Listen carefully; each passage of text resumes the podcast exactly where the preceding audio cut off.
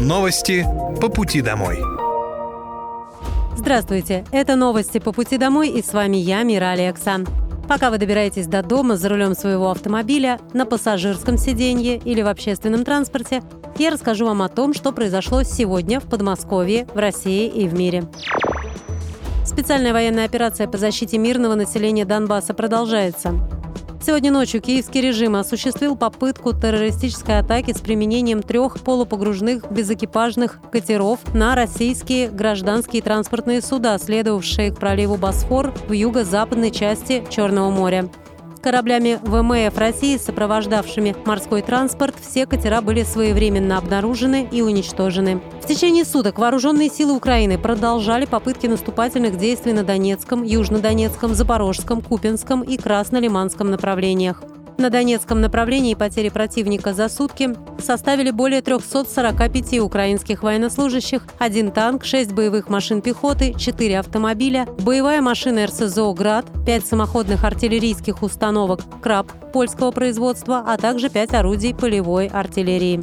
На южнодонецком и запорожском направлениях уничтожено более 220 украинских военнослужащих, два танка, шесть боевых машин пехоты, два автомобиля, самоходная артиллерийская установка «Краб» польского производства, самоходная гаубица «Акация», а также пушка «Гиацинт-Б».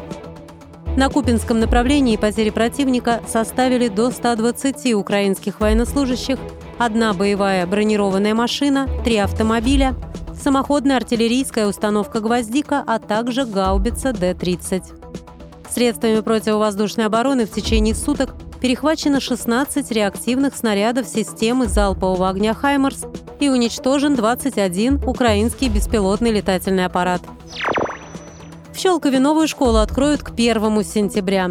Губернатор Подмосковья Андрей Воробьев проверил ход финального этапа строительства школы в микрорайоне Финский, пообщался с учителями и родителями будущих учеников.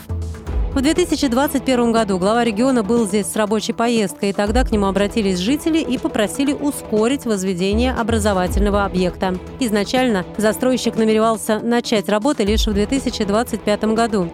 Из-за отсутствия школы детям приходилось ходить в соседние учреждения образования в полутора километрах от дома, которые были сильно переполнены. Уже в конце августа того же года началось строительство школы, одновременно с еще 25 новыми образовательными учреждениями. Губернатор отметил, что до начала учебного года осталось совсем немного, и это всегда хлопотное дело – подготовка к 1 сентября.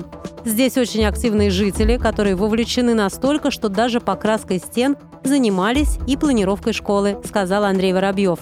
Мы к 1 сентября в Подмосковье открываем 23 школы по госпрограмме, а всего в этом году порядка 30 в том числе эту долгожданную школу в микрорайоне Финском, добавил губернатор Подмосковья. Строительная готовность современной школы достигла 96%. Уже в начале учебного года дети смогут сесть за парты. Во внутреннем дворике обустроят спортивные и детские площадки, на стадионе установят тренажеры, предусмотрят зоны для волейбола и баскетбола. Школа будет специализироваться на изучении математики, физики и информатики. С сентября учиться здесь смогут около 900 человек. Педагогический состав уже сформировали, а уникальной особенностью станет то, что внутри предусмотрели большую IT-зону. В образовательном учреждении будут специализированные классы и лаборатории, два спортивных зала с раздевалками и душевыми, актовый зал на 300 мест с эстрадой и артистическими помещениями. Тут предусмотрен медблок с кабинетом врача и процедурный, а также вместительная столовая. Очистные сооружения в Щелкове будут сданы в эксплуатацию досрочно. Это самые крупные очистные в Подмосковье. Они охватывают более 700 тысяч человек в четырех округах – Пушкинский, Щелково, Королев и Фрязино. Объект построен более 50 лет назад. Он был сильно изношен и перестал справляться с большой нагрузкой. Это привело к негативному воздействию на окружающую среду, появлению неприятного запаха и, как следствие, недовольству жителей. Первоначально завершить все работы планировалось в 2024 году. Однако уже сейчас готовность щелковских очистных 99%. Губернатор Московской области Андрей Воробьев проверил, как идет завершение работы, пообщался с жителями. Это очень масштабная программа в рамках национального проекта, которая просто спасла огромное количество городов Подмосковья. Здесь, в Щелкове, была весьма сложная ситуация. Особенно в летнее время невозможно было находиться на улице из-за запаха, напомнил Андрей Воробьев. Сейчас в больших масштабах идет модернизация очистных сооружений в рамках инициированного президентом национального проекта «Экология». Также губернатор отметил, что в Щелкове очистные сооружения одни из самых больших в нашей стране. Сюда инвестировано порядка 18 миллиардов рублей. Спасибо строителям, сдают объект досрочно. Приятно, что жители уже могут спать с открытыми окнами. Правительство также поддержало модернизацию очистных в Дубне и Серпухове. Следующий у нас Павловский посад. Везде будут современные технологические решения, сказал Андрей Воробьев.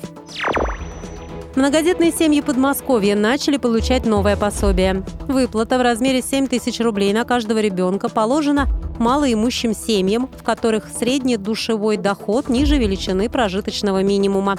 17 277 рублей. Пособие можно будет получать ежегодно, пока ребенок учится в государственных или муниципальных общеобразовательных учреждениях. Новая выплата будет начисляться дополнительно к установленной единовременной выплате к 1 сентября в размере 3000 рублей.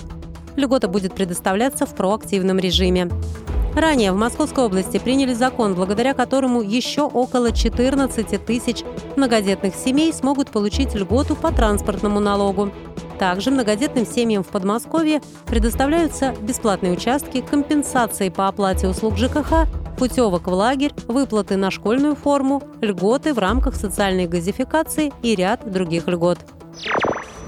В Московской области можно следить за маршрутом движения машин экстренных служб.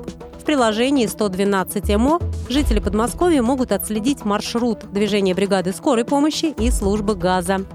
Также здесь можно вызвать пожарную охрану, аварийную службу газа, скорую помощь, службу антитеррор и другие службы приложение совершенствуется и дорабатывается, обретая новые функции. Сейчас оно дает возможность найти службы спасения на карте, действовать правильно при чрезвычайных ситуациях, быть в курсе актуальных происшествий и знать, что с близкими все в порядке. Также мобильное приложение дает возможность оперативно найти ближайшие медицинские учреждения, пожарные части, участковые пункты полиции, МФЦ и другие административные учреждения на карте и построить к ним маршрут. Большой популярностью пользуется функция «Связанные контакты», которая позволяет посмотреть, где находится человек. Это особенно полезно для родителей подростков и людей, у которых есть пожилые родственники. Вызвать экстренную помощь через приложение службы спасения можно, нажав на кнопку «Я здесь, мне нужна помощь». Операторам моментально поступят координаты вашего местоположения. Это были новости по пути домой, и с вами была я, Мира Алекса. Желаю вам хорошей дороги и до встречи. Новости по пути домой.